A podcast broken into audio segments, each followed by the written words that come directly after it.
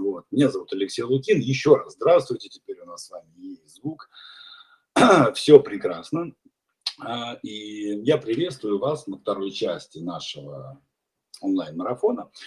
Буквально представлюсь в двух словах для людей, которые с нами впервые. Мы, в общем-то, представляем компанию Life Manager Pro. Это сообщество психологов и психотерапевтов, то есть людей, помогающих профессии, людей, которые, ну, по большому счету, не побоюсь этого слова, вытаскивают, вытаскивают клиентов из тех ментальных, эмоциональных жоп, в которые те периодически попадают. А именно эфиры в телеграм-канале мы делаем исключительно для того, чтобы максимально их удешевить, для того, чтобы они не стоили для вас ни копейки, и для того, чтобы вы получали максимально всего наилучшего, да, максимальное качество информации, максимально полезные вещи, которые потом, соответственно, можете применять в жизни. Татьяна, подключайтесь, давайте мы сегодня без прелюдий, тем более у нас была уже первая часть, где мы с вами достаточно хорошо вскрыли тему обесценивания. Вот, Татьяна у нас подключается сейчас. Вот, Татьяна у нас подключилась. Скажите что-нибудь, чтобы мы... Что, видите, у меня звука не было в начале. Сейчас попробую. Вот. Слышно меня? А у вас есть, у вас все хорошо. Да. Татьяна, ну что, давайте, может быть, с места в карьер, давайте сразу поговорим. Давайте. Вот мы давали людям домашнее задание, оно было достаточно простое, надо было посмотреть, какими словами обесценивают вас в вашем окружении, ну, вообще, какими словами в вашем, вообще в окружении обесценивают людей. Да? Вот. И, соответственно, каким образом это делаете вы. Вот вы написали просто ребятам, что какие-то... заметили какие-то вещи и хотели бы это прокомментировать. Давайте да. мы, мы начнем с этого. Давайте. А дальше уже перейдем, так сказать, дальше. Давайте. Всем здравствуйте, с кем я э, еще не поздоровалась. В эфире Татьяна Поваляева, психотерапевт. Вот, со, с опытом работы двадцать семь лет. Человек, э, не побоюсь этого слова, пораженный в таких вещах. В общем, давайте разбирать домашку. Во-первых, я очень хочу поблагодарить всех, кто откликнулся, потому что и хочу сказать, что этим вы как бы придаете самому себе ценность прежде всего, да, вы проявляетесь в пространстве и таким образом прежде всего достигаете результата, потому что вот я не устану говорить. Есть определенный процент от всех наших активностей. Там, ведем ли мы тренинги, да, мастер-группы или там, индивидуальные какие-то занятия.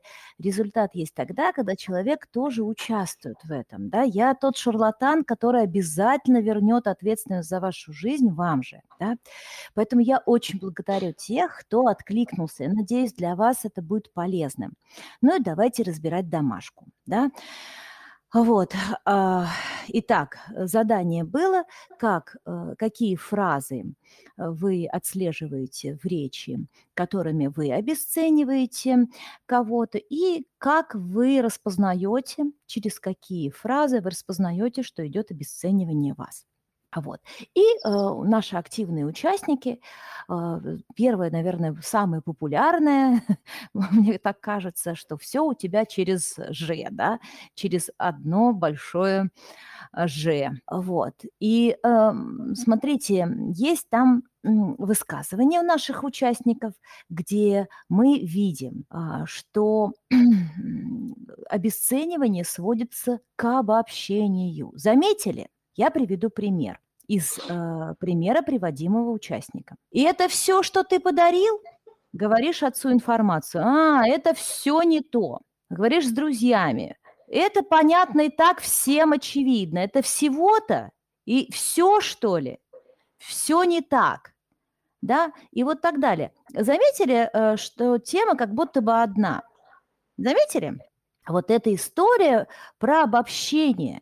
Этому обобщению э, есть такое тотальное обесценивание, да, э, когда э, этому слову противостоит какое? Раз это все, значит, ты сделал чего? Ничего, да? Ты сделал все не так, значит, так ты сделал что? Да ничего ты так не сделал, да? Заметили? Вот такое тотальное э, обесценивание, такое тотальное обобщение очень часто используется и рождает такое неадекватное, возможно, ну, неадекватное восприятие. То есть, не знаю, как там, полюбил, полюбить так королеву, да, проиграть так миллион. То есть вот это все или ничего, это, конечно, скорее всего свидетельствует о таком наличии перфекционизма. И это история про мам, которые отправляют детей, иди в школу и без пятерки не возвращайся. Это история про то, как э, человек выполняет работу, а замечает, что не выполненную работу, а огрехи в этой работе, да? Вот.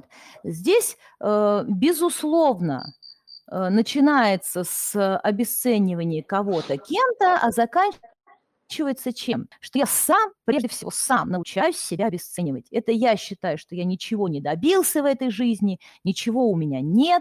И очень часто, да, вот мы с Алексеем, Алексей не даст соврать, мы начинаем работу, человек достаточно м- чего добился, да, и он при этом может в один момент сказать, да ничего, никому это не интересно, то, что я делаю. Понимаешь, никому, да, ничего я не добился, а, там, все это ерунда и тому подобное. Вот эти вот обобщения, это, конечно, бич нашего времени. И здесь, когда говорим про антиобесценивание, выход к чему? Как вы думаете, в чем будет выход? Прям сразу давайте про выход. А то скажут нам, что мы выхода не подсказываем, а мы знаем, где двери, правда, Алексей? А вот. Ну, я думаю, переходить на конкретику как-то. Конечно, конечно. То есть это, естественно, история про некое невротическое восприятие реальности, это история про такой некоторый перфекционизм, как я тут недавно говорил, что перфекционизм – это вообще-то невроз, просто он такой идеальный, понимаете, исключительный, безупречный. Вот. Поэтому, безусловно, сравнивать, привносить конкретику, подвергать сомнению. Правда все? Совсем-совсем ничего? Или все-таки что-то я сделал? Вот. Потому что, по большому счету, вы сами умудряетесь проваливаться в эту историю. И когда вам говорят, вы ничего, и это все, что ли? Дальше кто делает вывод, что я ничего не сделал? Ваше подсознание. Именно ваше подсознание делает вывод, ах, ну значит, я ничего не, полезного не совершил. Вот на этих э, аллюзиях идет манипуляция, да? Вот. Понятно ли, о чем я говорю? Вы хоть какой-нибудь плюсик поставьте, а то я, правда, не очень умею быть горящей головой. Хорошо, что у меня есть мой босс, который мне периодически кивает.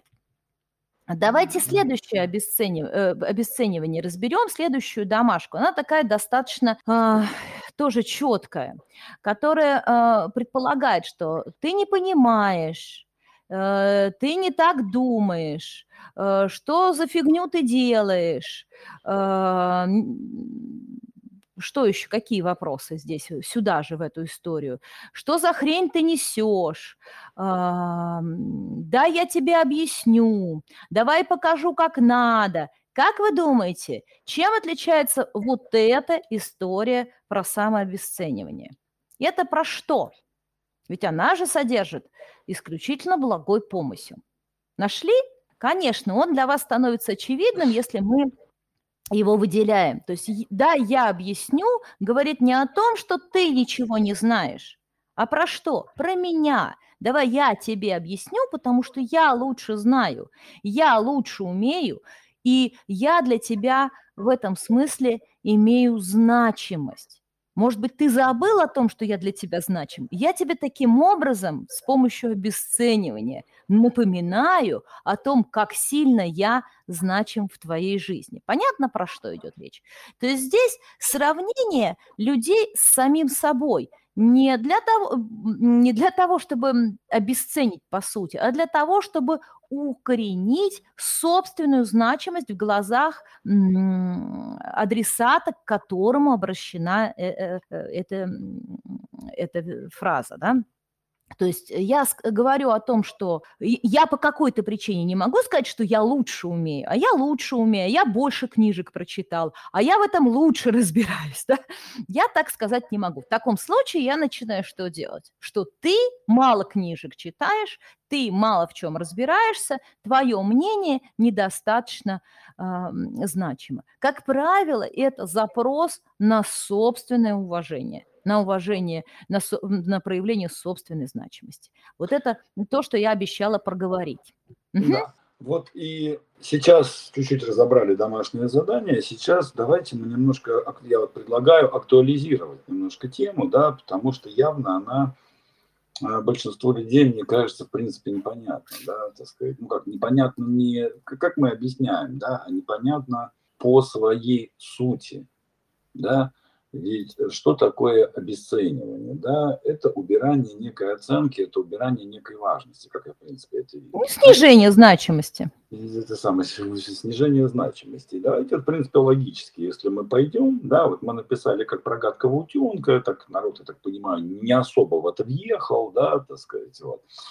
Но вот э, то воспитание, про которое, в принципе, мы говорим, да, так сказать, которые вот есть у людей, оно э, отталкивается, в общем-то, от двух вещей. Ну, как я это вижу, а вы, соответственно, прокомментируете, насколько это действительно так. Да? Вот. Первое – это то, что, то, что э, вот эти вот слова, что ты не такой, что лучше бы был кто-нибудь другой, да, вот, получил двойку, домой не приходи. Это же, это про что? Это же не сказать, что вот обесценивание – красивое слово. Да? Ну, давайте глубже пойдем. Да? Что такая форма коммуникации? Да? А такая коммуникация в подавляющем большинстве семей существует. Да? Так сказать, вот. Потому что ну, родители не всегда хотят детей воспитывать. Они хотят, чтобы дети просто по умолчанию делали все так, как надо. Да? Такое создание удобных людей. Да? Вот, если немножко глубже э, копнуть, если ребенок начинает чувствовать, что он чужой в этой семье, да, что он не имеет права здесь, ну как сказать, ну, как, что значит этот ребенок там нахулиганил, да? Ведь на самом деле это просто ребенок сделал что-то, что ему хотелось очень сильно. Да? Ну, не знаю, там долбанул ногой по мячу, да, и мяч там влетел там, в окошко какое-то. Да? Но ведь это с точки зрения родителей, это хулиганский поступок, с точки зрения ребенка он забивал гол, да? С точки зрения ребенка он вообще молодец, классный, замечательный. Вот. И вот когда вот на это классное, замечательное поведение, ведь, ведь народ же толпами сейчас носится, да, так сказать, в, в поиске, как мне научиться жить по, жить, жить по принципу «хочу», как мне захотеть, как мне стать творческим, как мне туда. А ведь мы все когда-то были такими, мы все были творческими, мы все были... Мы все жили «хочу», да, дети вообще, они по «хочу» живут, у них надо, вообще никакого нет, в принципе, да, вот, и получается, да, что вот такие обломы, да, со стороны родителей, значимых взрослых, учителей, кого-то еще, они, в принципе, что сделали? Они обрезали вот эту вот хотелку, да, объяснив ребенку, что, в принципе, все его желания на самом деле... Это, это, ну, грубо говоря, чушь собачья. Да? Вот все кругом, или, или не так, вот давайте здесь. Я только поправлю. Ничего родители не объясняли. Ни один родитель не желает зла своему ребенку. Да. Вот. Но когда он говорит «хочешь, хочешь, перехочешь», он вовсе не собирается научить ребенка всю жизнь откладывать свои желания. Он просто говорит, что сейчас не до тебя. Кто делает вывод о том, что мои желания неинтересны? Кто? Кто? Сам ребенок. Вот в этом-то и вся фишка. Это мы сами способны делать выводы о том, что происходит с нами. И вся фишка заключается в следующем, что ни один родитель, ну я ну, не беру вообще совсем неадекватные случаи, да, но э, э, они реально не хотят зла. Поэтому пока, когда начнешь разбираться, что э, каждый осуществляет какую-то воспитательную меру, но просто некорректным способом. А вот то, что мы понимаем из высказываний наших родителей, вот это беда. Сейчас я приведу пример. То есть я, э, скло, человек склонен делать вывод относительно всей своей личности, да, когда он считает, что он действительно криворукий. Что ж ты криворукий такой? Что ж ты вот так не смог э, э, сделать? И он считает, что он криворукий, но, извините, криворукий по жизни. Вот в чем фишка. То, То есть, есть он делает вывод, да? Другой вопрос. У нас есть одна черта, да, опять же. Что делает, ну, я без указаний на анекдоты, хотя они касаются определенной национальности, но я вот здесь два подхода разных расскажу. Первый подход заключается такой.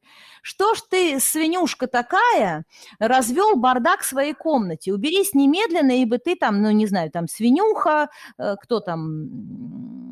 Ну, в общем, короче, вот так, да. А есть второй подход, связанный с определенными анекдотами в нашей культуре, а зря это обсмеивают. Как такой аккуратный мальчик мог так разбросать свои вещички? Вот это, смотрите, другой вопрос. Что сообщается? Мальчик-то аккуратный. Другой вопрос, что там есть следующая история про манипуляцию, но мы сейчас это не рассматриваем. Мы рассматриваем историю про обесценивание. Да? Я узнаю о том, какой я, из той информации, которую мне сообщают взрослые. И вот давайте теперь перейдем вот всем уже взрослые. Дети, которые подросли, вот этот вот, как сказать, комплекс, комплекс гадкого утенка, да, психологи любят там понапридумывать всяких комплексов, да, вот, вот. В чем это выражается? Уже взрослый человек, ну, давайте возьмем стандартного тридцатилетнего человека, мужчина, женщина, неважно, да, и вот э, как это вот обесценивание в прошлом, да, отвержение, обесценивание, там, две травмы, конечно, да, оно вот играет уже, какую роль оно играет уже во взрослой жизни, когда человек уже может выбирать, когда он может, ну, скажем так, сделать, как, ну, он может перестать обесценивать, в конце концов, и начать себя ценить. Да, но как же он будет перестать себя обесценивать, если он к этому привык, если за это он уже привык получать определенные бонусы?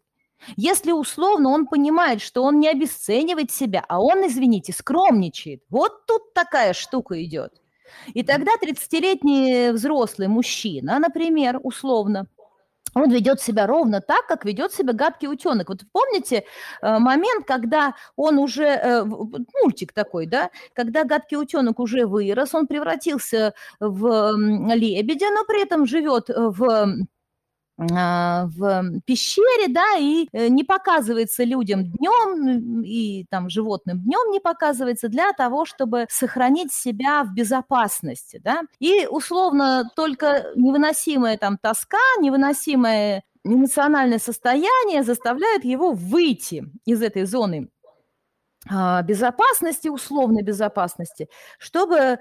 потом осознать себя, что он тоже превратился в лебедя. Вот здесь получается та же самая история. тридцатилетний человек ведет, приходит на, на планерку, на совещание с э, совершенно взрослыми людьми. И в какой-то момент он чувствует себя не взрослым человеком, а, например, первокурсником. Или в какой-то момент он себя осознает, что он, э, он узнает себя в возрасте, допустим, десяти лет, когда ему учительница по математике говорила: «Не умеешь считать, возьми калькулятор».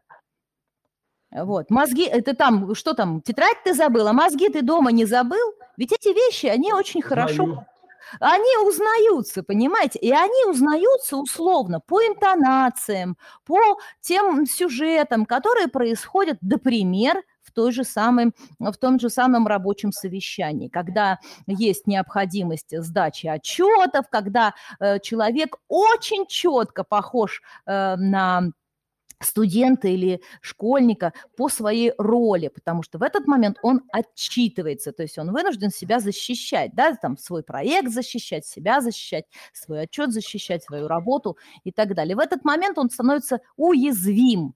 И вот эта уязвимость, она как бы распознается подсознанием и, естественно, на автомате отправляет нас в те самые чувствования, которые мы ощущали в десять лет. И вот давайте теперь вот клиент приходит на диагностику, да, вот, вот э, с такими вещами, вот э, когда мы разбираем тему, да, вот э, с, как, с какими проблемами приходят люди, вот на что они жалуются?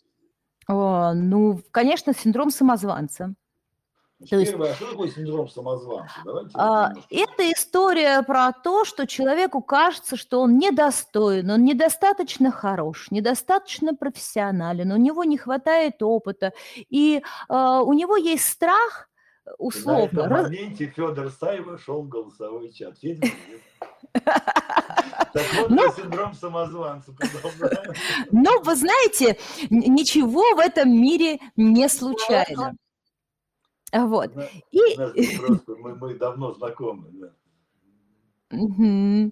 И э, тогда, смотрите, ничего в этом мире не случайно, да, но у человека, который страдает синдромом самозванца, так называемым, разные вещи, разные люди в это по-разному вкладывают, но он действительно чувствует, что он недостоин, не соответствует своей должности, что он не соответствует, и самое главное, у него есть страх условного разоблачения, что сейчас это обнаружится.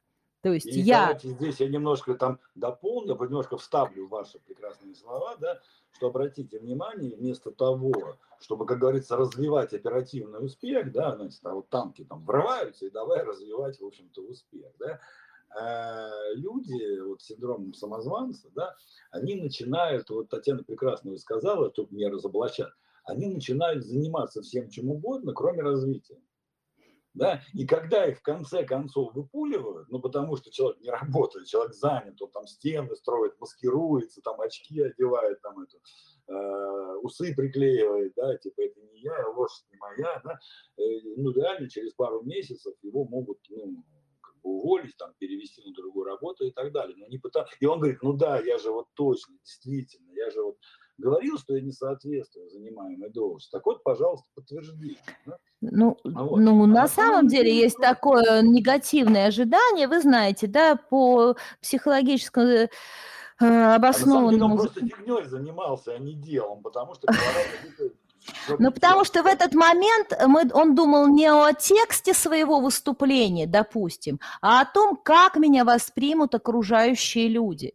И страх ошибки, он, с одной стороны, блокирует энергию, а с другой стороны, является негативным ожиданием. То есть чем более э, человек э, боится ошибки, тем больше вероятность, что он ее допустит. А если он ее не будет допускать, то практически он выглядит как тот самый гадкий утенок, который уходит в пещерку, да, он э, закрывается, он прячется, он не может реализовать себя, потому что считает себя недостаточно э, там, эффективным. Да, ну, мужчины да? любят в пещерке попрятаться. Вот. Да, но здесь вот идея идет про, знаете, такое вот понятие, как э, ощущение самоэффективности. Вот, увы, вот это ощущение самоэффективности, оно может как раз э, подводить.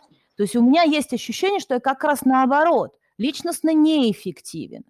Да? И, извините, ни один человек в мире доказать это не сможет. Даже если мы с вами, да, хором будем говорить условному там Ивану, что «Иван, ты молодец!» И вот была домашка, хочу ее как раз подсветить, да, что «ты молодец, все у тебя круто получается, мы там тебя аплодируем». Он не поверит. Потому что он-то внутри точно знает, понимаете, не надо. У него живет, знаете, как я смеюсь иногда и говорю, никто меня не критикует так, как я сам себя критикую, понимаете, никто меня не перекритикует, потому что я самый лучший критик э, самого себя. И вот эти самообвинения, они откуда идут? Да потому что люди знают мои поступки, а я-то внутри осознаю даже свои намерения, я знаю свои желания, даже свои там э, э, мысленные потуги, да, ну, если так можно сказать. И поэтому, естественно, я готов себя критиковать значительно сильнее, а иногда вперед тех, кто меня будет критиковать, покритикую я. Авось мамка не покритикует. Окей, значит, первый – это синдром самозванца. Если кто-то узнал, отметьте да. в голове. Такой критик. Нет, то есть что такое синдром самозванца, как вот мы сейчас можем сформулировать как бы простыми словами, да? Это критика вне зависимости от ваших реальных результатов. Да? Да? Вы все равно себя критикуете, потому что все вам будет. Вот. Какой еще симптом вот гадкого ученого? И э, здесь вот просто допоп, допомню про самозванца, да, вот это важный момент, что человек фокусируется на э, своих, вот смотрите здесь, что происходит, что когда достижения у него есть, реальные достижения, да, человек продолжает считать, что это удача, что это обстоятельства, это начальник не заметил моих огрехов, да, вот. А э, ошибки, естественно, я приписываю себе. То есть это то, что называется, опять же, каузальной атрибуцией, когда я объясняю, приписываю причины происходящему и считаю, что вот у меня есть недостатки, я обращаю внимание на вот эти неточности, на вот эти вот там пятерки с минусом, да, на эти минусы, и склонен не осознавать свои достижения, не ценить их. Это то, что наш вот слушатель, наш участник в чате написал, что меня хвалят, а я ему говорю не за что. То есть для меня не за что, да. Но там может быть еще иллюзия того, что то, что для меня дается легко, я еще это не ценю, да. Вот, потому что ценю только сложности, добытые... поте лица. Вот. Федор, ты хочешь рук, ты руку поднял и нас, и нас приветствуешь. Я просто немножко не понял, смайлика. Леш, ну ты сказал, отметьтесь, кто себя узнал. А, я да. отмет... Понятно. То есть ты нас приветствуешь, я понял. Хорошо, Татьяна, давайте подинамичнее немножко, да? Давай. И, да. и вот синдром самозванца разобрались, да, так сказать. Кто, какие еще, вот вы говорили, что приходят люди и говорят, что это не получается. Это про не что? Получается. Это история про вот понятие, да, личную неэффективность, что я неспособный, незрелый, я неудачный. Это, конечно, синдром жертвы. И, конечно, это зависимые отношения, это позиция э, жертвы, это в...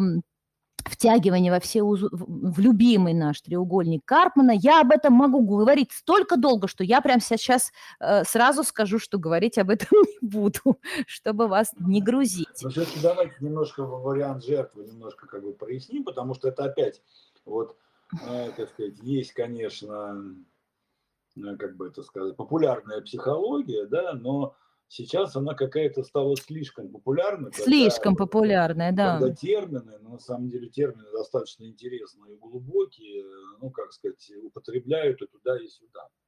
Да, все-таки вот жертва, да, вот что такое жертва? Вот можно, может быть, так, чтобы по симптоматике можно было узнать. То есть сейчас кого не спросив, все кругом либо жертва, либо не жертва. А если с точки зрения вот именно клиентского запроса, как можно понять, жертва или нет? А, жертва, если вам не везет, если э, все вокруг виноваты. Ну, не все вокруг, но кто-то есть виноватый э, по симптоматике. Если э, э, э, это случается только со мной, или вечно со мной что-то случается. Это история про то, что только кто-то другой может сделать меня счастливым, что я без кого-то не могу жить, вот, или без чего-то не могу жить. Это все на, ну, на уровне жалоб клиентских запросов, да? Это фокус на недостатках. То есть любые комплексы неполноценности, они всегда будут говорить о том, что э, здесь есть позиция, э, позиция сравнения, когда я себя а все вот, время Татьяна, сравниваю не в свою скажем. пользу. А, а антипод жертвы – это кто? Послушайте, ну, антипод жертвы – это наше с вами любимое состояние достоинства, dignity.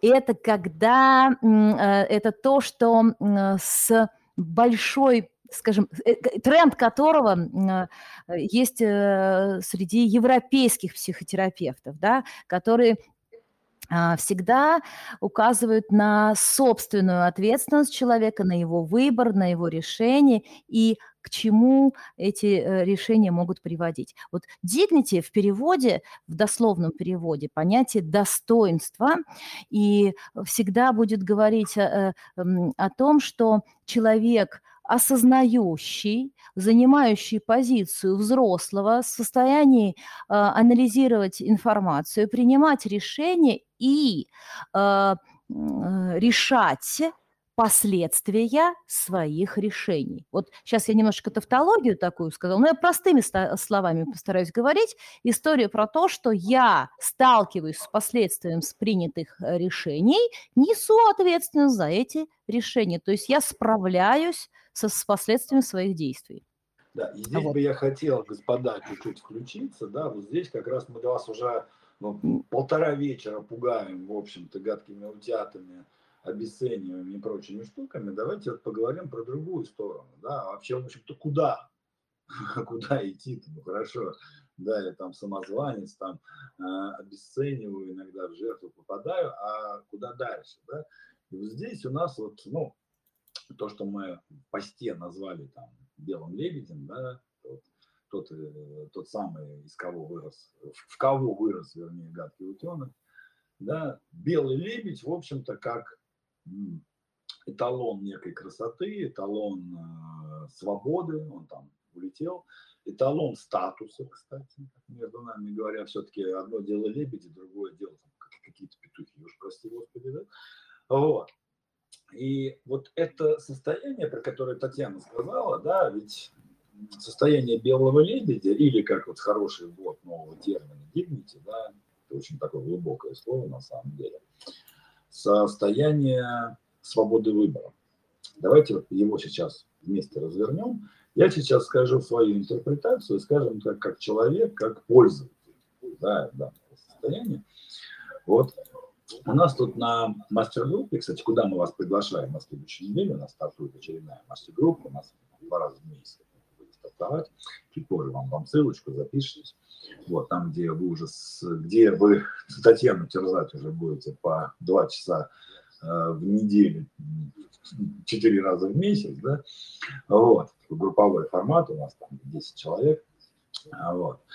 Это, знаете, для тех, кто, кто, может быть, пока еще не готов, либо не видит необходимости персональной работы, да, ну и которым бесплатных вебинаров уже маловато, который бы хотел действительно поучаствовать в формате, в котором получить динамику своих результатов. Вот. И вот про белые лебеди, да, вот так вот на группе, которая у нас идет параллельно, вот, буквально я сейчас вижу, да, идет, а, интересная вещь мы вскрыли, да, а, некое такое состояние или даже ощущение владельца и хозяина. Интересная вещь, вот, большому счету, да, а, ведь вот где-то с нулевых годов, вот сейчас меня поймете, да, и эту идею настолько, сука, плотно внедрили в бошки людей, что даже я на нее, блин, повелся. Это не быть владельцем, то есть быть пользователем. В хорошем смысле этого слова. Зачем свою квартиру, когда можно снять? Зачем свою машину, когда можно взять на прокат?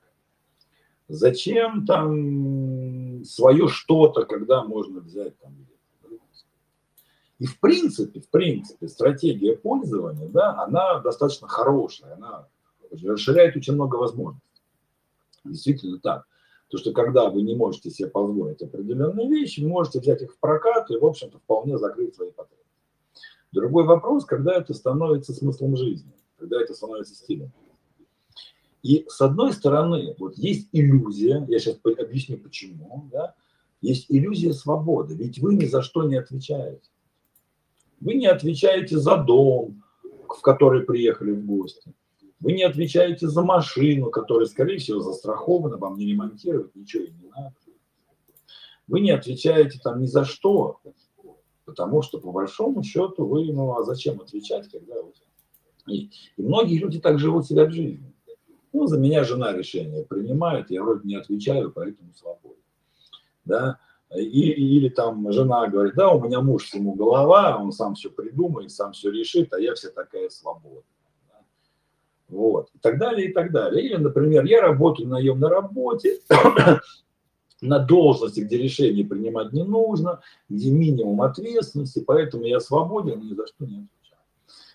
И вот здесь стоится самое, самое большое, самая большая, большая, я сейчас прошу прощения перед детьми, самая большая наебка, да, э, которую вот эти пользователи, которые очень сильно, ну, как сказать, очень сильно вжились в эту роль и не рассматривают больше ничего, на самом деле попадают в ловушку и в капкан. Потому что, вот, кстати, напишите, может быть, в чат, да, какая, какой приоритет есть у владельца по сравнению с пользователем. Вот. Ведь большинство людей, и я так тоже думал в свое время, пока мне там голову немножко не вкрутили, да, ведь владелец, что, вот одно дело пользователя машины, покатался и отдал. А владелец машины что? Он налоги ему оплатит, я не знаю, поремонтирует, если что, парковку найдет. Сколько геморроя, сколько обязательств несет, соответственно, владелец, да, для того, чтобы этим владельцем являться. Но зато владелец имеет одну очень важную особенность, которую не имеет пользователь. Владелец может распоряжаться своим имуществом, что не может делать никакой пользы. Подумайте по этому поводу, потому что вопрос сильно глубже, чем кажется. Вот. Да, есть вопрос чистой математики, что иногда проще взять в прокат, чем иметь во владении, согласен. Но попробуйте себя отловить именно вот на, знаете, вот на нежелании стать влад... быть владельцем ничего. Вот многие люди, они на самом деле не хотят быть владельцем. Их это пугает, потому что там есть ответственность, страшное слово, да? Потому что там есть э, обязательства. Но если, у вас, если вы не владелец, вы тогда не распоряжаетесь. Человек, который делегировал свою жизнь другому человеку, опс, сейчас будет все сюрприз, он ей не распоряжается, понимаете? Если я отдал свою жизнь жене, она там принимает решение, значит, она распоряжается моей жизнью. Если я отдал начальнику свою, да, я как бы свободен в кавычках, я не несу ответ, хоть дет, на самом деле это не свобода, это детское чувство. А ребенок самое зависимое существо на планете. Ну там, может быть, какие-нибудь это самые рабы там на первом месте, да, ребенок на втором. Вот. Но это одно из самых зависимых существ, ребенок, потому что он ничего не может сделать. Он не может найти работу, он не может зарабатывать деньги, он не может сменить школу, он, сука, сейчас друзей себе выбрать не может, понимаете? Потому что мы говорим, тут с этими дружи, с этими не дружи. Но зато ребенок отдал ответственность за свою жизнь своим родителям и значимым взрослым, понимаете? Он за свою жизнь не отвечает, да, отвечают другие, но он именно благодаря этому становится зависимым, он не свободен. И только когда ребенок подрастает, когда он может взять ответственность, понимаете, за свое, когда он может взять поводья, когда он может сам нести обязательства какие-то и стать владельцем, вот только в этот момент он становится свободным, потому что владелец может, потому, если берем машину, там продать машину, раздолбать машину, забыть машину, сюда поставить, туда поставить. Этого посадить сюда, этого сюда, передать руль, не передавать руль. Он может делать все, что угодно. Вообще, вообще ее может нахрен выкинуть. Ну, вот. Ну так ему заходит. Или подарить кому-нибудь, например. Он владелец, он свободен. Понимаете? За счет ответственности и обязательств. Вот это вот правда, есть такой перекос. Что? Тут есть, тут есть только подростковый перекос, так называемый бунт, когда назло ну, бабушке мы... пойду на улицу без шапки, отморожу это, уши. Ну, мы сейчас, да, на, назло маме отморожу уши, это понятно, да? И вот подумайте теперь вот над, над этой идеей. Понимаете, кто такие гадкие утята? Кто такие люди, которые, ну, как сказать, вот, вот те симптомы, что мы описывали в посте, и то, что, те, те симптомы, то, что вы слышали здесь. Это люди, которые делегировали, по большому счету, поводья от своей жизни другим людям.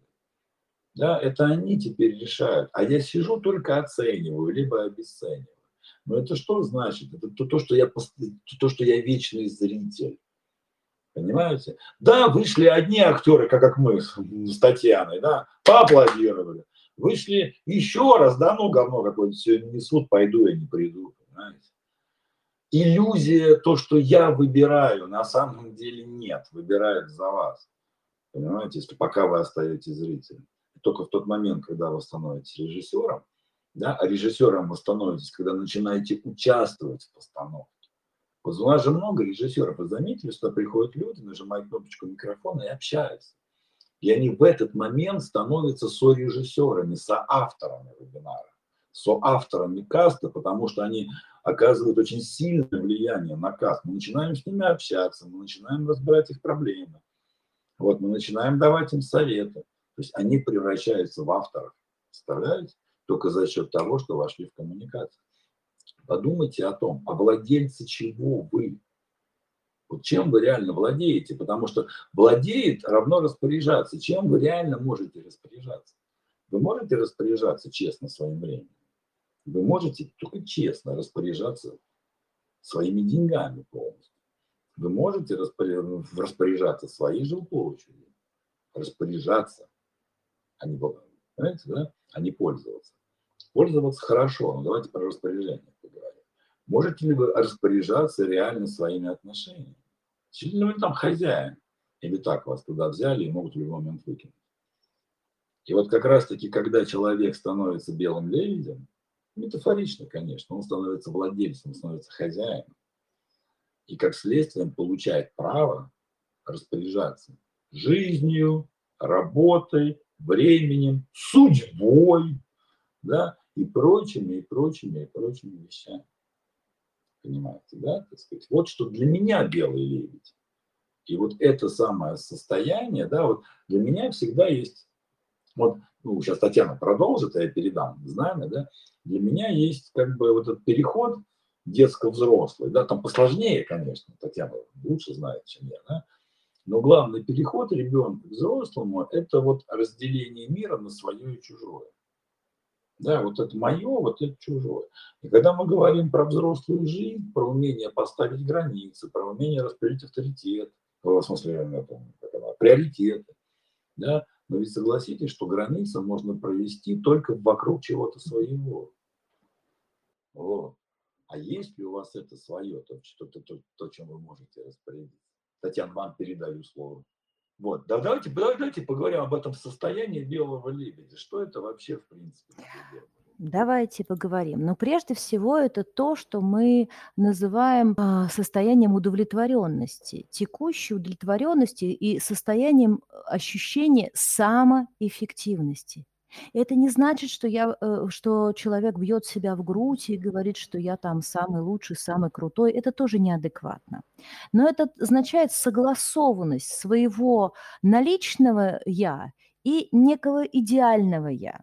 Потому что, опять же, возвращаясь к началу разговора, когда все или ничего, вот здесь это неадекватное восприятие. Да? Если мы говорим о взрослом человеке, о белом лебеде, то это согласованность своего актуального состояния и того, к чему человек стремится. Это, безусловно, принятие себя. Принятие себя, основанное на чувстве собственного достоинства, на чувстве собственной ценности. Никогда вы искусственно занижаете собственную значимость в надежде, что вас похвалят и признают, да? А когда вы реально принимаете себя на основе чувства собственного, ну, такой, со- собственной ценности себя. Да? Это, безусловно, положительное отношение к себе, потому что здесь должно быть согласование ошибок, да, и э, того, что мы называем успеха. Очень часто вот, синдром самозванца или э, синдром жертвы связан с тем, что успех приписывается некой случайности, да, вот случайности такой. Вот мне, вот ему повезло, вот он стал там таким-то, таким-то. А успех и удача – это немножечко разные вещи. Да? А, вот. Поэтому признание некий, э, своего, усп, своей успешности, да, это тоже вот компонент, который на, э, важен для того, что мы сейчас говорим про dignity или про э, образ белого лебедя. Вот. И, безусловно, это задумывание, как это сказать, это размышление о неком своей, своем особом пути, о разрешении себе следовать своим путем. Потому что если мы с вами посмотрим даже на домашку и вспомним наш предыдущий разговор в понедельник, мы увидим, что человек, сравнивая себя с другими, приходит к некому выводу, что он не такой. А на самом деле ему действительно хочется быть условно не таким, только в другую сторону. Да? Своеобразным, особенным, уникальным. Как его назвать можно еще? А, найти именно свой, да, my way. Вот. Поэтому здесь вот то, что мы говорим о точке Б, в которой можно выйти из состояния обесценивания, состояния синдрома недостаточности, потому что жертва чем еще характеризуется, да, позиция жертвы в треугольнике? Характеризуется тем, что воспринимается собственная позиция как недостаточность. То есть есть ресурсы, ресурс это находится в ком-то другом. Только с помощью кого-то другого я могу осуществить свою цель, да? Это детская позиция. Позиция dignity – это взрослая позиция, когда у меня достаточно ресурсов, достаточно сил, достаточно умений, чтобы начать э, какие-то изменения, чтобы начать какие-то проекты, чтобы э, делать, осуществлять какую-то деятельность. Да? Это то, о чем Алексей все время говорит, когда подчеркивает, что, ребята, вы все не выживаете, вы, мы уже все выжили, да? мы уже, у нас уже, во всяком случае, кусок хлеба у нас есть, и нам не было куска хлеба в поствоенные годы, да? В сорок шестом году. Вот исключительно, смотрите, память ваших бабушек и дедушек оказывает влияние на вас.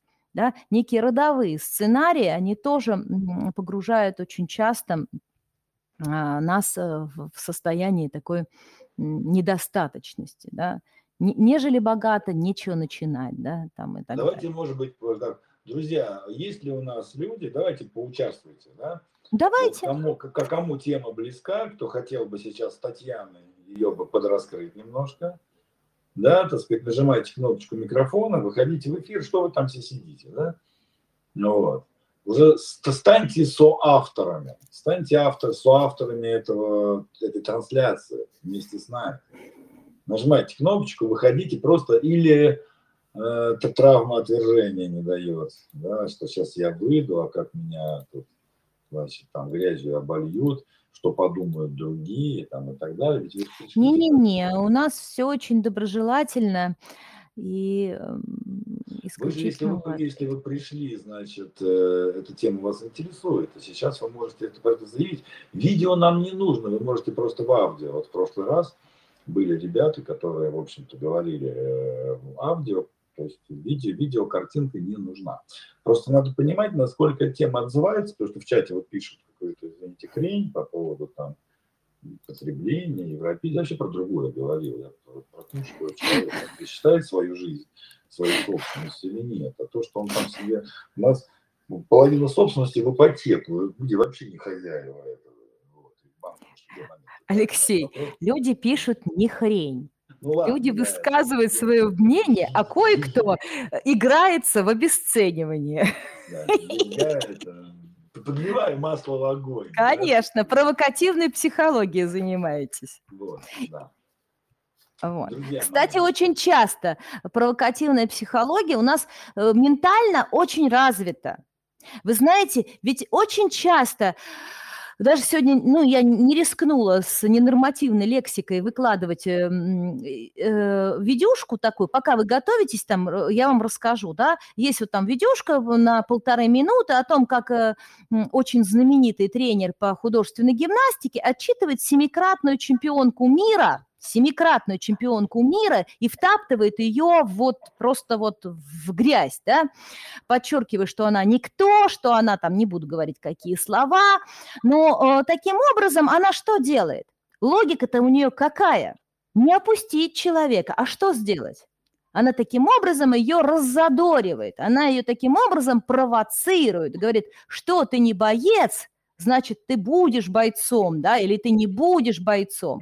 И вот на это слабо очень часто многих из э, нас берут, да, но вот это слабо, э, как Алексей говорит, сколько людей доказали своим э, бывшим женам, что они способны чего-то достичь, но, с другой стороны, это слабо э, всегда погружает вас в состояние того, что вы живете чуть-чуть не своей жизнью. Вы как будто достигаете чужие мечты, вы как будто реализуете э, какие-то своеобразные, но внешние планы относительно вас.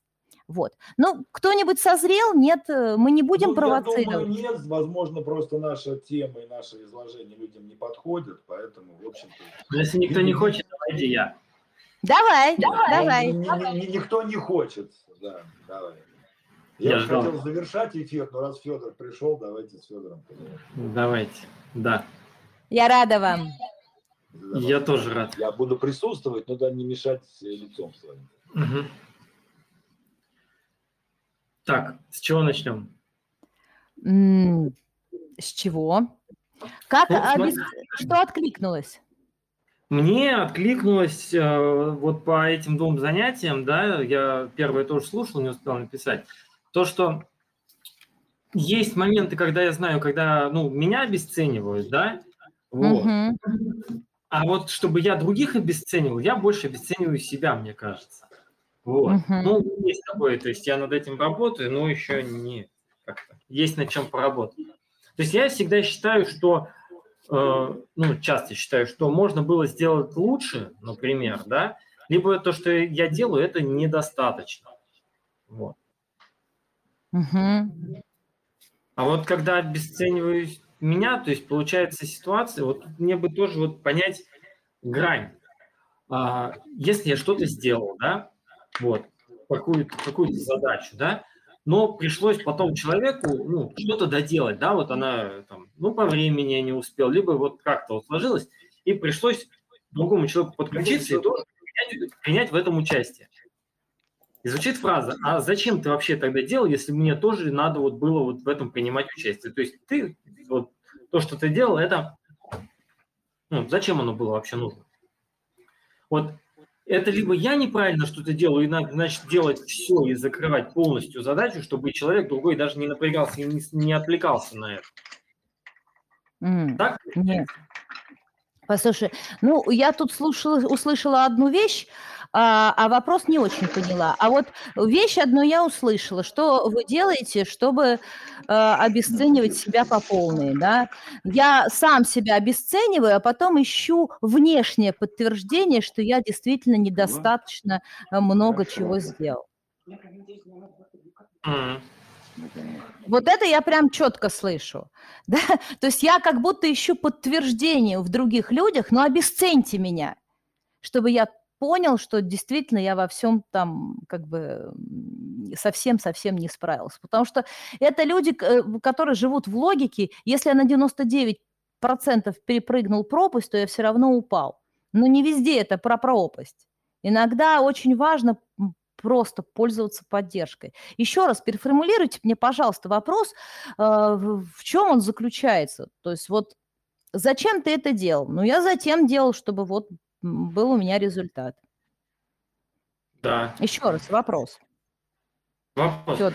Ну, вот у меня именно вот это разделяется. То есть в профессиональном плане, да, у меня такого нету.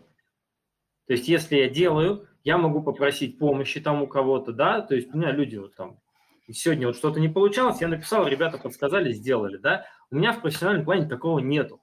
А в личном плане у меня такого, ну, часто бывает, что я по времени, ну, бывает, что-то ты забыл сделать, да, что-то ты сделал там, э, в, участвуют другие люди, да, допустим, в этом. Кто-то кого-то так. неправильно понял. Так, вот. Да, совершенно верно, бывает и, такое. Да. И результат, который ждет другой человек, он не соответствует ожиданиям. Мне говорят, Чи? Слушай, тогда у меня вопрос. Почему вы обязаны соответствовать чужим ожиданиям? Первое, у меня есть иллюзия, что я могу быть безупречным в, в личной жизни, да, что я, я позволяю вопрос, себе... Вопрос следующий. Как, как, что с этим делать? Как общаться и реагировать? Вот, общаться Разрешите с человеком, реагировать. Человеку не соответствовать своим ожиданиям. Федор, здесь мне приходит в голову мем такой смешной, что я хожу к психологу уже третий месяц и добросовестно выполняю его задание. И постепенно начинаю уже не всем нравиться. Понимаешь? Я уже начинаю не, в... не, со... не соответствовать чьим-то ожиданиям. Понимаешь? Вот это расчет на то, что я должен соответствовать ожиданиям близкого мне человека. Но ведь так бывает, что эти ожидания завышены. Иди и без пятерки не возвращайся. И что теперь, не возвращаться, если у меня четверка? Видишь, куда мы приходим? Uh-huh. Понятно ли я говорю, да? Могут ли быть относительно вас завышенные ожидания? Ой, знаешь, как это бывает в школе? Федор, ты наш лучший ученик, от тебя мы ждем только пятерок. Ну не шмогла я, не шмогла. То есть здесь я... могу позволить себе, и прежде всего, могу ли я сам себе позволить не соответствовать всем ожиданиям близких людей от меня? Ну, условно, допустим, у вас там, не знаю, пять тетушек, и каждая из тетушек ждет, что на Новый год вы заедете ее поздравить. Могу. И что вы... Нет, я могу себе это позволить, просто чем ближе человек, тем тяжелее это переносится. А, но мы с этим работаем. Разрешите себе быть неидеальным. Это первое. Угу. Чем вот можно ли вообще фокусировать? Потому что, смотрите, на чем идет фокус? Ты выполнил семь моих ожиданий, но не справился с восьмым. Тогда зачем ну, ты да. эти семь делал? Да. Ну, да. Если ты с восьмым не справился, тогда мне не нужны твои эти семь. Видишь? Вот оно, обесценивание. И здесь важно уже сохранять свои психологические границы. И это не про белого лебедя, но это четко про обесценивание. Вот здесь история про психологические границы. Есть границы возможностей, есть границы желаний, и каждый из нас э, может их устанавливать и сообщать другим, и, э, и в какой-то мере позволить другим разочаровываться в, в нас. Понимаете, я вот уверена, что я сейчас кого-то разочаровала, вот прям реально, даже не, не питаю иллюзий, что из шестисот человек в чате и там из тридцати слушающих нас уж пара человек точно будут разочарованы. Вот. И, и мне так можно. Потому что это нормально, это реальная жизнь. Идеализация объекта приводит нас к обесцениванию. Если ты не смог восемь своих обещаний выполнить, зачем ты семь раз обещал. Да, вот у меня есть... Тут, тут прям прямой вопрос к психологическим границам нас выводит.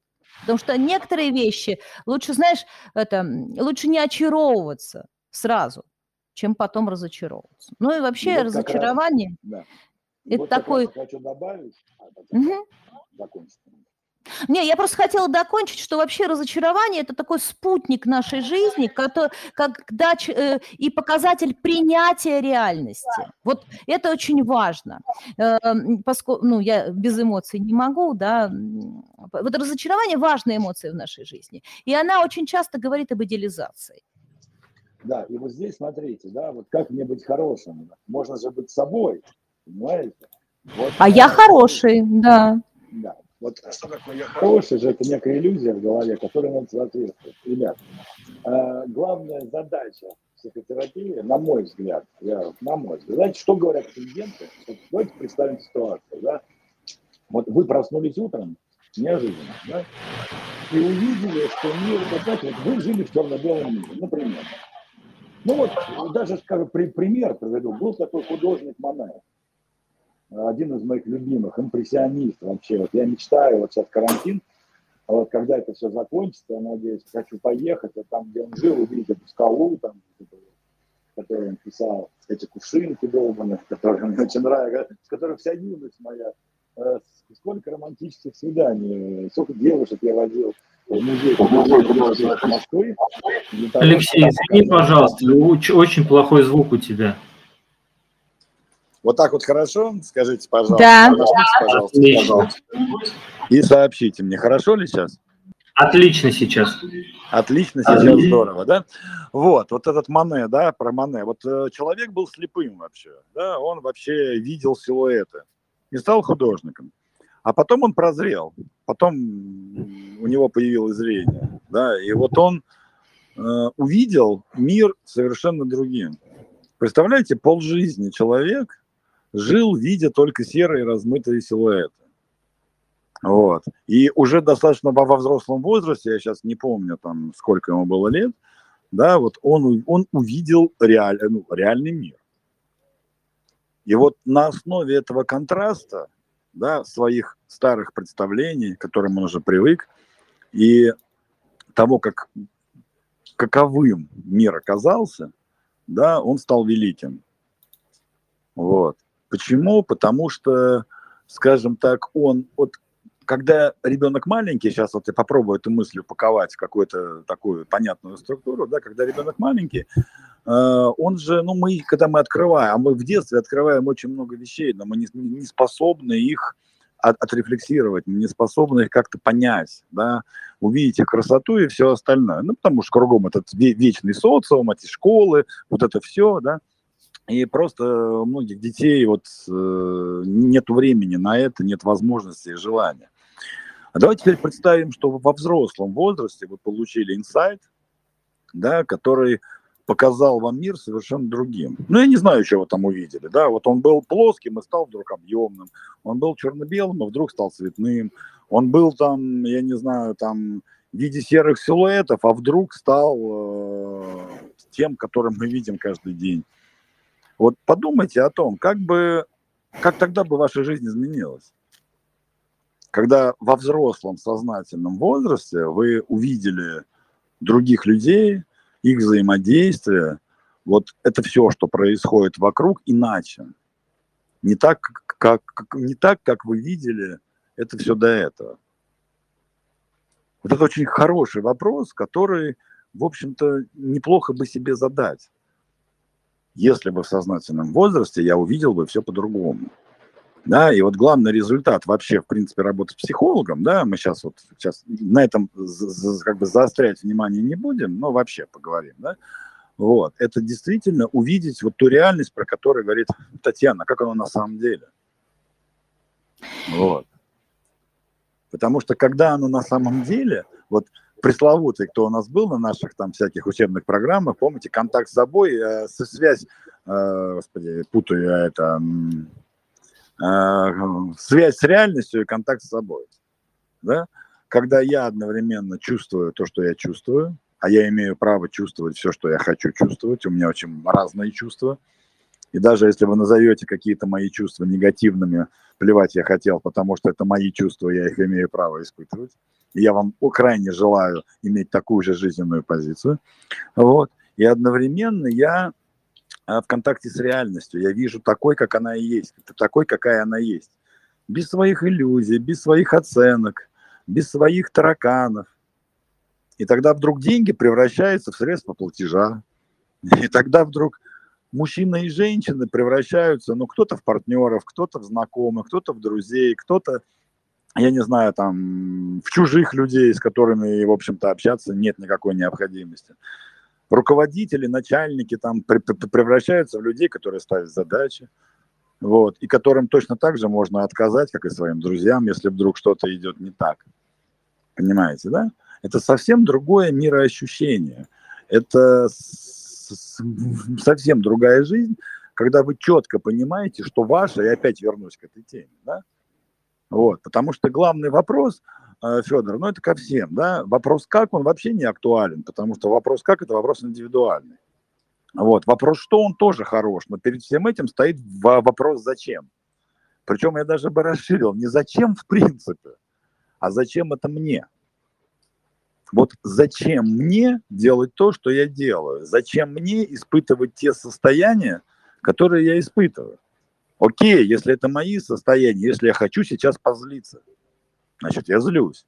Если я хочу сейчас, э, как сказать, э, какую-то ласковую коммуникацию устроить, да, я могу быть ласковым. Я могу быть добрым, я могу быть злым, я могу быть такой, да, а могу утю-тю-тю-пусенький, да.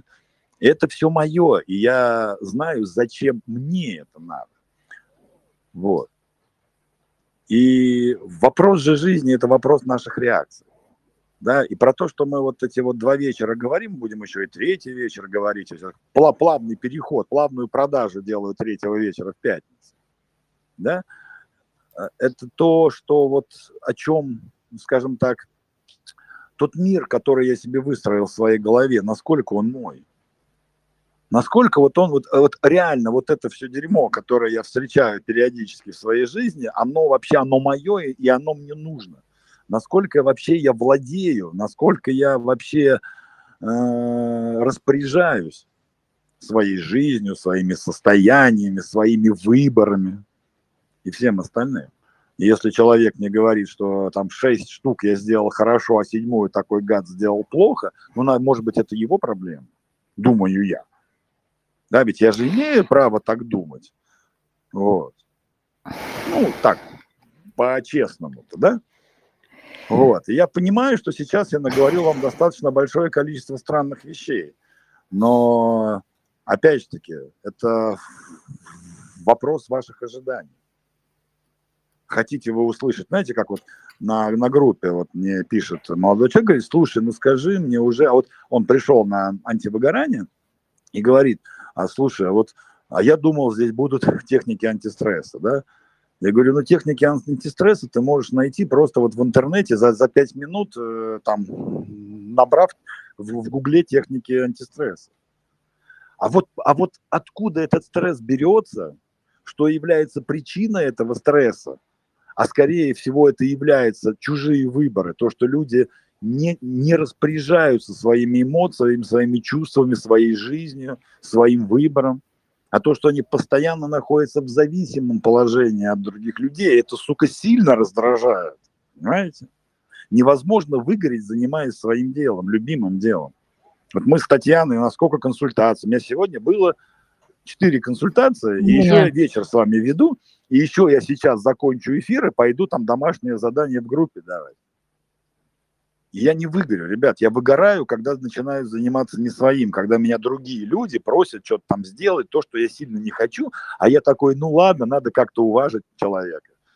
Вот там я начинаю пипец как выгорать, потому что это мне не нужно, потому что на вопрос, зачем мне это надо, у меня нет ответа. Ну, потому что старые добрые отношения, потому что когда-то человек мне там в мою сторону как-то ласково посмотрел, потому что когда-то мне кто-то чего-то, может быть, сделал, это мне было хорошо, понимаете? Это превращается уже в повинность, потому что это не мое, потому что мне это не нужно, потому что нет ответа вопрос, на вопрос, зачем мне это нужно. Но когда у меня есть этот ответ, зачем мне это нужно, бля, да я никогда не выгорю, понимаете? Я никогда ничего не обесценю, потому что это главная ценность, потому что главная ценность – моя жизнь. Вот мы спокойно продаем людям психотерапию, мастер-группы, тренинги, я назначаю цены, у нас есть пакеты, и часто высокие цены. И мы спокойно эти цены заявляем. Почему? Да потому что наша жизнь, сука, стоит дорого, понимаете? Она у нас одна, и другой у нас не будет никогда. И именно поэтому час сессии стоит столько, сколько он стоит, потому что жизнь наша дорогая. И вот именно это состояние мы и передаем нашим клиентам, чтобы их жизнь... тоже стала дорогой, чтобы они тоже начали ценить себя, не продавать себя за копейки, не делать дела, которые им не нужны, не вестись на все эти манипуляции и прочую хреноту, которые кругом, в общем-то, все кругом манипуляторы. Это молодцы. Все научились, у всех было настолько счастливое детство, что все научились быть манипуляторами. Да? Это тоже хорошо. Вот на это все не вестись. И обрести именно свою ценность, самоценность, ценность своей жизни, стать этим белым лебедем и полететь со своим, со своей стаей. Ведь, конечно, знаете, какая прекрасная метафора этого белого лебедя. он со своими полетел. Мог, мог бы он выстроить отношения, в принципе, внутри этого птичьего двора? Да, конечно, мог. Прошел бы тренинг по коммуникации, там, лингвистику, да, там, ну, как-то выстроил. Но это все равно были бы средние результаты, вот те самые, про которые мы говорили в прошлый раз. Но когда он нашел своих, то есть людей со своими ценностями, ну, в данном случае не людей, там, этих лебедей со своими ценностями, да, вот именно своих. И когда он нашел себя, сначала он нашел себя, а потом он уже, так сказать, нашел своих, да, вот. Вот здесь он стал по-настоящему счастлив. И он никогда, поверьте, в этой стае, никогда он больше не станет несчастливым лебедем, потому что он нашел себя, вот. Ну, вот такую речь я просто, просто скажу, да, так сказать, вот. И сразу, сразу количество людей повысилось. Вот видите, как я что-то начинаю прям в чувство заходить. Вот. Вот, и, друзья мои, мы в пятницу, сейчас, Татьяна, вам дам слово, и вы уже будете жечь до конца, да. Вот, я просто маленькое такое объявление, что в пятницу мы как раз-таки поговорим об вот в этом чувстве самости. Да, потому что, когда вы знаете, кто вы, зачем вы, вот что и как, это, скажем так, вопрос мозгового штурма. То есть вопрос технологии. Потому что главный вопрос – это зачем? Зачем мне? Ну, во-первых, кто я такой? Это, конечно, это, ну, первый вопрос, на который вообще любой здрав- здравый человек, так сказать, должен знать ответ. Ну, то, что должен, но может знать ответ, и это принесет ему счастье. Да? Вот. А второй вопрос – зачем мне это нужно? Да? Зачем мне, вот, находясь в этой роли, вот это все надо?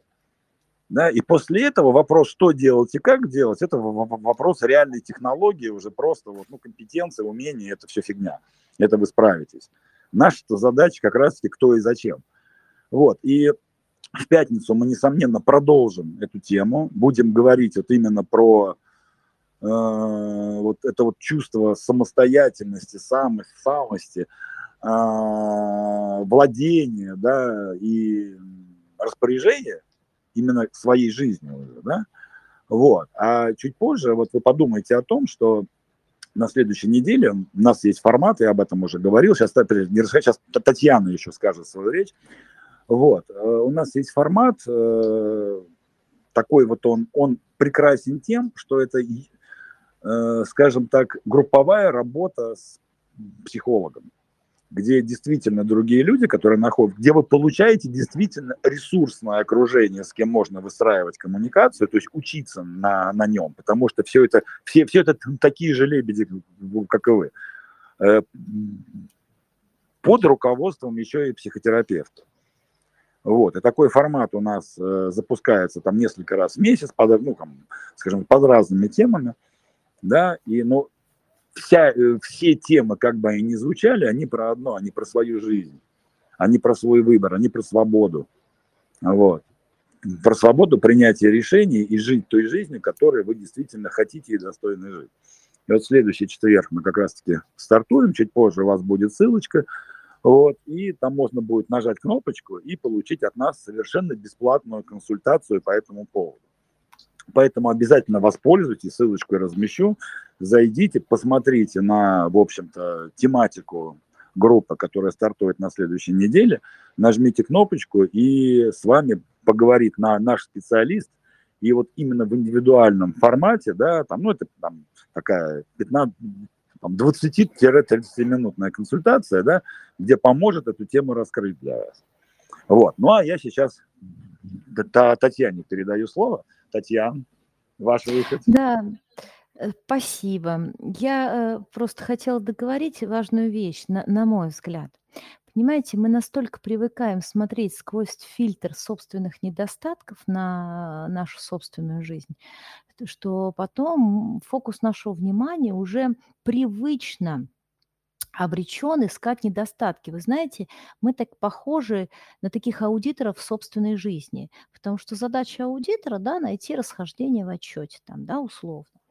вот, или там ревизора, я бы сказала, вот, ревизора собственной жизни. И там можно приехать отдыхать куда-то, да, а можно приехать и искать недостатки отеля, в котором вы разместились. От этого будут зависеть, конечно, впечатления ваши, от чего вы будете заряжаться энергией, от того, что вы расслабились в отеле или там в море покупались, или от того, что вы нашли там таракана, от того, что вы устроили скандал администратору и так далее. Это тоже, между прочим, вполне себе энергети... энерго...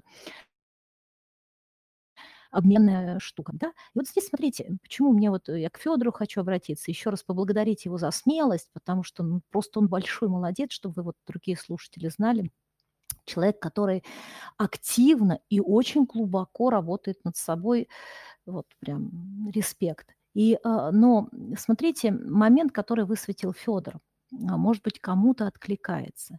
Вот когда я, близкие же мне люди важны, и вдруг близкие люди говорят, что вот ты а, должен был сделать восемь обещаний, сделал только семь, я чувствую себя недостаточным, и я в этот момент становлюсь зависимым от мнения близкого человека. То есть я ему передаю рычаг оценки, да? Я ему передаю самостоятельно рычаг оценивание. И тогда, более того, я становлюсь зависимым от мнения других людей, а от некоторых жду одобрения. И вот это вот ожидание одобрения, оно все время фокус его экстернальный, да, то есть я его все время выношу за пределы собственного я, за свои психологические границы. Не знаю, насколько я понятно это говорю, но я жду от других людей, что они меня одобрят, но сам не получаю насыщения, потому что сам я себя все равно не одобряю.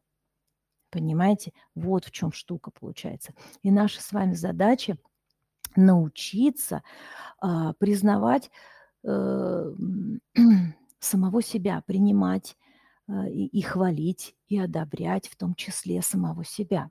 Потому что ни один человек, сколько бы, знаете, вот я скажу про другое, я про любовь скажу, можно? Уж пока мне дал Алексей слово, а вот я скажу про любовь. Вот нам обязательно нужны любящие глаза. Обязательно нам нужны любящие глаза. Но эти любящие глаза все-таки э, да, мы можем смотреть на себя любящими глазами. Понимаете, это очень важно. Я это исповедую как э, искреннюю веру, в которую я верю.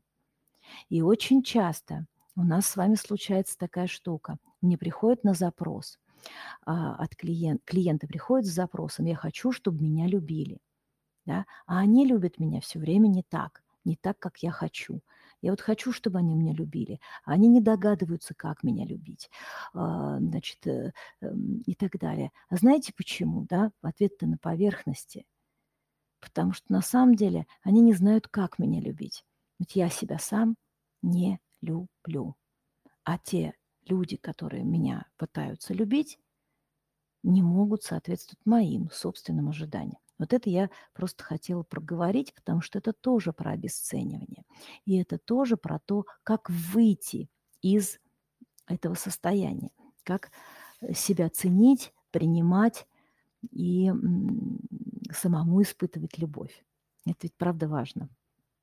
Вот, как-то так мне навеяло. Да?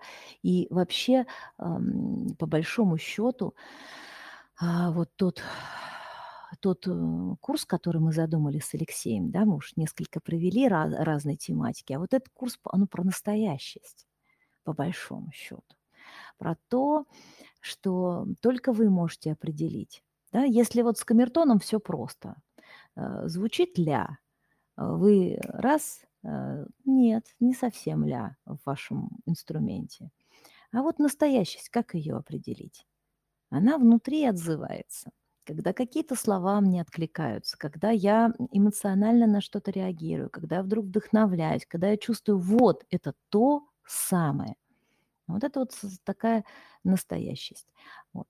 А безусловно, находясь в оценочном пространстве, да, мы всегда будем сравниваемы. Да, у нас, от нас всегда будут некие ожидания. Ну, если есть вопрос, давайте я отвечу. Нет, тогда я, Алексей, передаю свое слово обратно. Там вопрос прочитайте, пожалуйста, в чате есть от Светланы. Сейчас? Ага. Татьяна, вопрос. Не помню, какой именно смотрела интервью с Ириной Винер, президентом той самой Федерации художественной гимнастики. В нем она говорит своим подопечным: после любой победы постояли на пьедестале, порадовались, отряхнулись и пошли вкалывать дальше. Вариант, конечно, классный, чтобы корона не вросла в спинной мозг. Как присвоить, разрешить свой результат себе и насладиться им? Самообесценивание будто мешает этому. Это, наверное, опять про границы. Да, Светлан, э, во-первых, э, про все, все крутится вокруг э, непростроенных границ. Абсолютно. Потому что... Э, как вам сказать, вы сами не знаете правила, по которым к вам надо относиться. Уж тем более люди, э, мгновенно видя дырочки в заборе, присваивают право распоряжаться вашими м, границами. И тогда э, действительно психологические границы – это то, тот предел, после которого, да, вы чувствуете себя дискомфортно. Вам о размытых границах, вам о нарушении ваших границ всегда скажут ваши собственные эмоции и чувства. Это маркеры, которые помогают вам осознать, что происходит со мной и с другими. Что касается присвоения результата себе и наслаждения этим результатом. Вот на самом деле вы подняли хорошую тему.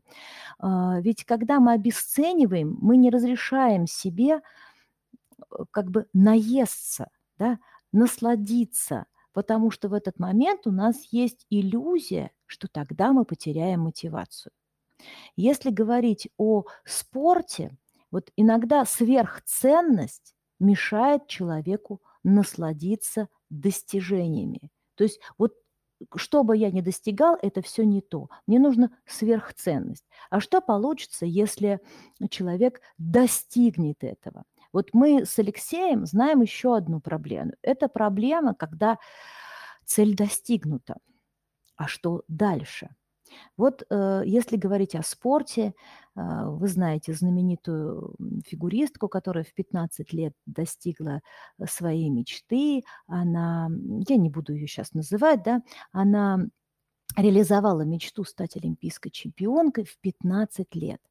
А дальше... Про девочку все забыли, что на нее ее накрыл психологический кризис. Кризис смысла. Что делать дальше? Потому что за свою коротенькую жизнь она достигла определенных успехов. А дальше оказалась пустота. Вот здесь можно говорить о поиске новых смыслов, о том, что смыслы не кончаются, что тебе обязательно важно – и э, быть сытым, и испытывать голод дальше. Да? Так же, как вы не насыщаетесь одним ужином, извините, через пару, э, там, не знаю, у кого-то там через пару дней-то точно вы захотите ужинать, даже если вы до этого насладились прекрасным ужином в ресторане. Вот, понятно, да, про что идет речь? Не знаю, ответила я, Светлана, на ваш вопрос или нет. Да, угу, благодарю вас. Светлана, от себя скажу. Светлана, вы к нам уже давно и часто ходите. Вот группу, которая у нас стартует на следующей неделе, уверяю, там очень комфортная цена. Да, приходите, там как раз будет про личные границы, про свое. Ведь личная граница возникает из ощущения своего собственного. Понимаете? Да. Вот. Ну, вам пора уже, вы очень много ходите к нам, так сказать, слушаете, пора уж поработать, да, вот, и вот ваше решение, да, это не вопрос денег, потому что, еще раз, цена там крайне комфортная, это вопрос вашего желания уже решить с этим вопрос, понимаете? А это вот про границы, определенность. Знаете, Алексей, есть такая вещь, как... Вот для этого состояния обесценивания характерное, когда человек не выносит неопределенности. Я вот работаю, это сейчас не про Светлану, это вообще про людей, про запросы, с которыми я работаю, да, какие я обрабатываю. Вот один из запросов, когда мне очень важно быстро и, и определенность, да, получить. Хорошо, пусть я буду плохой, но вы мне сразу об этом скажите. Там, или пусть я буду там такой-то, там, или пусть у меня будет вот такой результат, но я хочу уже здесь и сейчас. Но на самом деле есть страх неопределенности. Как это в неоценочном пространстве? Как это, когда не хорошо и не плохо? Это как тогда? Слушайте, если, да, там, я буду учиться, мне нужны оценки. А если не дифференцированный зачет, то это как? Да? Вот мне нужна оценка, я должен, если эту картину, то я должен ее оценить. Если не на пять баллов, то тогда в деньгах. Если не в деньгах, то мне важно оценивать в чем-то еще, понимаете, да? То есть это потребность в оценке, которая нас, эм, увы, нам загораживает и творческий процесс, и вот это вот состояние созерцания, и там пребывание... В процессе они э, фиксации на э, результатах или недостатках, да? Вот это вот про это. Вот. И, соответственно, если говорить, как э, выходить, да, мы обещали все-таки анти... обесценивание, то действительно первое – это начать выходить в безоценочное пространство, когда э, я буквально могу следить за тем, сколько я произношу слов лучше, хуже, э, хорошо, плохо. А, второе – это про принятие границ, да, где мое текущее состояние и куда я хочу идти, в этом смысле ставя себе границу и не стремясь к идеализации, да, хочу быть самым-самым-самым-самым. Третья вещь – это принятие ошибок и вообще ориентация на... получение опыта, да, когда я не расцениваю свои, свой опыт как непременно неудачи или там плюс-минус. Да.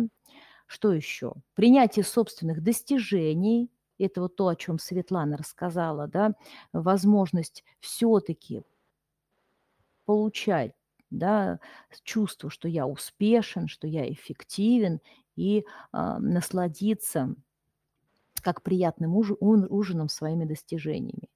И, ну и что еще? А, не связывание удачи, успеха, вот эти выход из позиции детской в позицию взрослого. И вот работа над собственной настоящестью. Вот так вот, если прям совсем, а то не знаю, как еще. Ну, мы об этом, да? Татьяна, мы об этом уже поговорим в пятницу, да, про рецепты. Давайте. Да, так сказать, сегодня наша задача была. Сегодня наша задача с Татьяной, если первая, на первой нашей встрече, да, наша задача была вот именно подсветить проблему, потому что, к сожалению, многие люди, ну, они не специалисты, да, и вот из-за неосознанности они, ну, как сказать, не совсем понимают, что происходит. Да, поэтому на первой встрече наша задача была высветить симптомы, да, так сказать, чтобы вы поняли просто, что это проект. Да.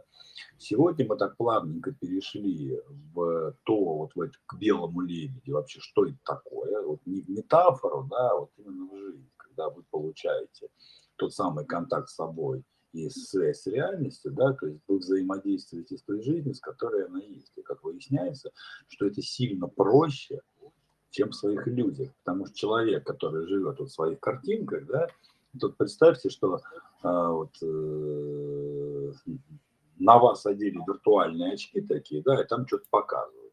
И запустили по, по э, торговому центру гулять. Да, вот вы гуляете по торговому центру, а у вас виртуальные очки одеты, и там транслируется чего-то, да. Ну, вот представьте, насколько вы будете точны в своих действиях. Да, так сказать. А по сути, это вот этот вот проект. Да? Вот, жизнь, соответственно, вот в этих вот в оценках и всем остальном. Вот. И сегодня мы постарались показать, ну, Татьяна со своей стороны, такой глубокой, психологической, профессиональной, я со своей, так сказать, эмоционально такой потребительской, потому что, ну, в большей степени, я, я методолог, я программы пишу, но на основе того материала, который мне мои психологи дают, да, то есть я здесь как потребитель, да, то есть я это все на себя скорее применяю и как-то вот стараюсь это вот, так сказать, на себя это одеть, примерить, поносить и оставить. Вот. И вот это вот э, именно состояние белого лебедя, это состояние вот этой самости, да, вот не самооценки, когда, в общем-то, мы то плохие или хорошие, да, а самоценности, когда есть самоощущение того, что ты ценен, что твоя жизнь, она единственная и неповторима. И отсюда вот очень много идет, об этом поговорим уже в пятницу, да, очень много эффектов. Вот самый первый, это, например, вы больше не можете продавать себя дешево, да, потому что, блин, ваша жизнь ценная, ваше время ценное. Как я вчера своему вот участнику группы сказал, да, говорю, вот ты в выходные не был дома, пришел и своей пятилетней дочери сказал, что вот мой начальник сказал, что у тебя хороший папа. Вот тебе замена двум выходным, которые я должен был провести с тобой. Радуйся, дочка.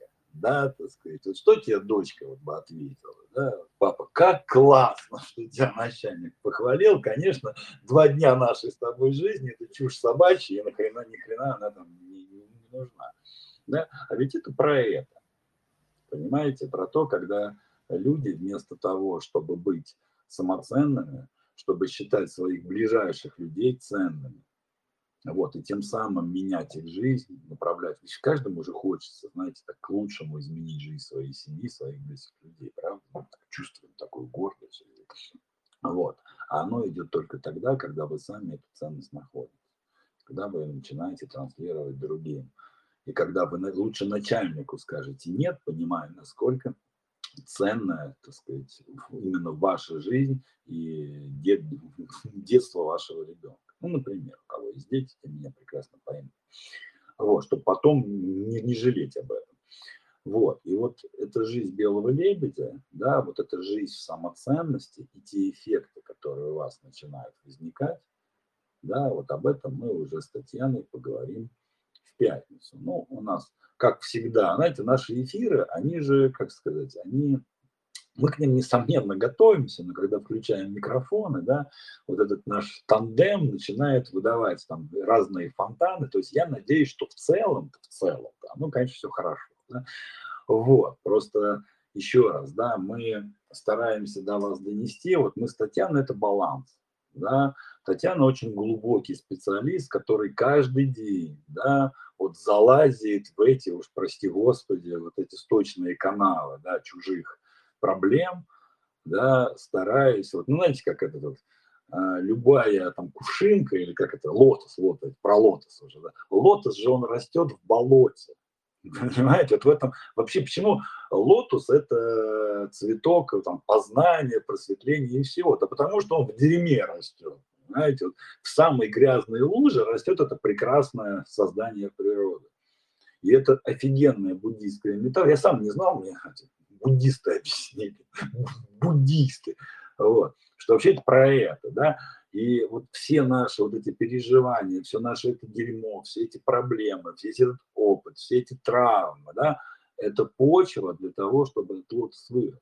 Другой вопрос, что не у всех он вырос, если вы позволите вырасти, да, у вас есть все возможности, как Мане, да, там в тридцать, в сорок, в пятьдесят лет, я там в сорок лет увидел цветной мир, да, у меня там в сорок, там даже в сорок два, могу сказать точно, да, что мне прорезало зрение, да, до этого я тоже как дебил ходил, там все там, старался то карьеру сделать, то еще чего-нибудь, ну, карьера бы сделал бы, хорошо бы делал для себя, все, все для других, вот, и вот так вот, понимаете.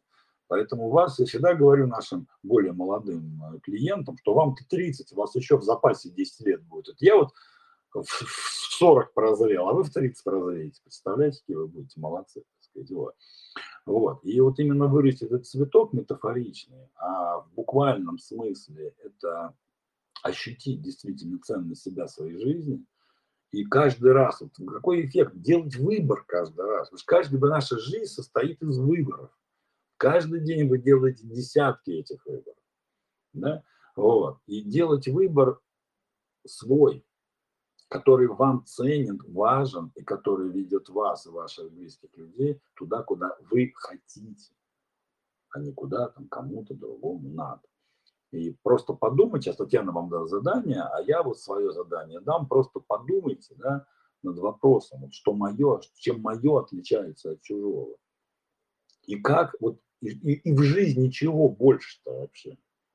Вашего или чужого? Потому что, когда вы начинаете говорить умные слова про личные границы, там, про все вот это все, еще раз я напомню эту мысль, да, что личную, что границу можно провести только вокруг своей собственности, понимаете? Вот. Вокруг своего участка. И если ваша жизнь вам не принадлежит, если ваша судьба вам не принадлежит, то какая к черту личная граница? Понимаете? Где она возьмется? Вы в каршеринговом автомобиле собрались личные границы проводить? Не получится. Придет хозяин и пуганет вас, скажет: а ну брысь отсюда, это мое.